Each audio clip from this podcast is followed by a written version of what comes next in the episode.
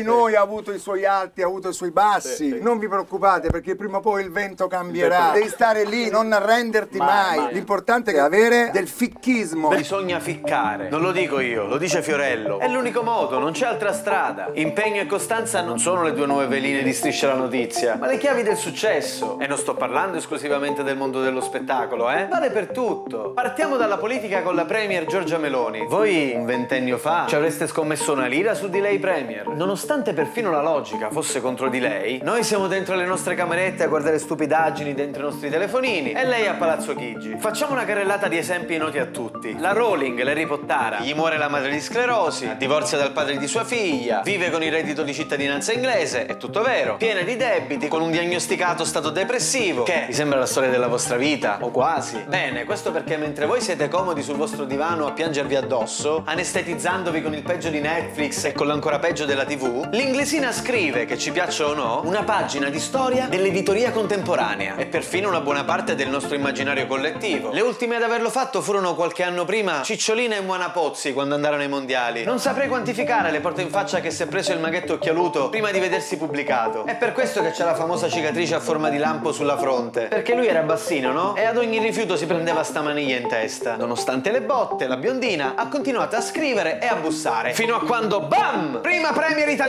donna! No, bionda sbagliata. Fino a quando ha partorito la sua rendita a vita. Adesso parliamo un po' di imprenditoria. Ah, per inciso, sto saltando i figli di papà raccomandati. Quelli giocano in un altro campionato. Chris Gardner, da senza tetto a imprenditore di successo. Non vi dice nulla? E se vi dico che la stragrande maggioranza di voi conosce per filo e per segno la storia della sua vita? No, tranquilli, mica per merito vostro. Non avete letto il suo bestseller, però sono abbastanza certo che avete visto il film tratto da quel libro. Titolo omonimo: Alla ricerca della felicità. Will Smith, Gabriele Muccino. Non permettere mai a nessuno di dirti che non sai fare qualcosa. Se hai un sogno, tu lo devi proteggere. Quando le persone non sanno fare qualcosa, lo dicono a te che non la sai fare. Il senso di quella famosa scena sarebbe: se qualcuno sminuisce i tuoi sogni, dimostragli che puoi realizzarli. Sì, è bellissima detta così, da sogno americano. Ma sapete quante volte nella mia vita ho incontrato persone che mi hanno fatto rendere conto che c'erano delle cose che non sapevo fare? Gli schiaffi sono essenziali per la nostra consapevolezza. Sta a noi capire e trovare i nostri limiti, a travalicarli, a superarli e doppiarli se è necessario. Una volta fatto, sì, potremmo dimostrare a chi ci ha detto che non sapevamo fare una determinata cosa di essere riusciti ad impararla. In quel film c'è una metafora che spiega benissimo questo passaggio. Il protagonista tentando e tentando impara a risolvere il cubo di Rubik in poche mosse. Vi faccio anche un esempio personale. Ho fatto l'assistente nel secondo film di Piff, In guerra per amore, e una volta per ridere, insieme agli altri della troupe, abbiamo organizzato e filmato uno scherzetto proprio a Pier Francesco. Abbiamo scambiato i suoi amati biscotti alle mandorle con delle pietre. Piff preso male, abbiamo riso tutti ed è finita lì. Pochi mesi dopo ho iniziato a lavorare alle Iene e visto che dal basso dei miei 25 anni mi sentivo già arrivato, spoiler, non lo ero e non lo sono, chiamai uno dei più grandi autori comici del programma, Fabrizio Montagnier, e senza manco aver montato le clip, mostrai con troppa spavalderia il mio scherzetto che al massimo poteva andare bene per TikTok. Fabrizio mi guarda, mi disprezza, giustamente, e mi fa e quindi? Poi si alza e se ne va. Poi quel video lo montai e venne fuori pure qualcosa di carino, ovviamente non da televisione. Se sei su YouTube e clicchi qui lo puoi vedere adesso. Ma Montagnier aveva ragione, aveva fatto bene a schiaffeggiarmi così brutalmente. Credevo di sapere tutto e non sapevo proprio nulla. Quella cinquina a mano aperta sul grugno del mio ego mi ha dato la spinta per migliorarmi. Se mi fossi arreso probabilmente non avrei concluso nulla. E invece diciamo che qualcosina l'ho imparata. Ma la più grande conquista di quell'esperienza è stata l'umiltà. Non ne avevo mai sentito parlare e comunque adesso ne frequento pochissima. Ma pedalare a testa bassa durante la salita si trasforma in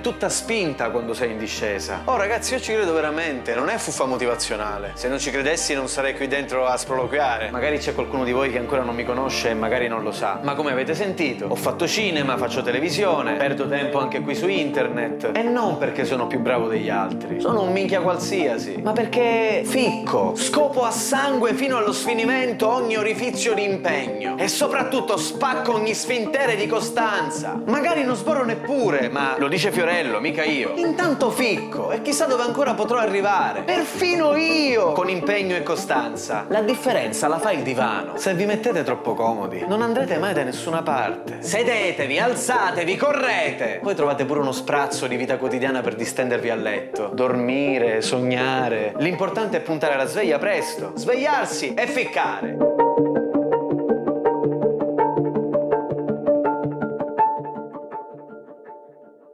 Com'è bello ficcare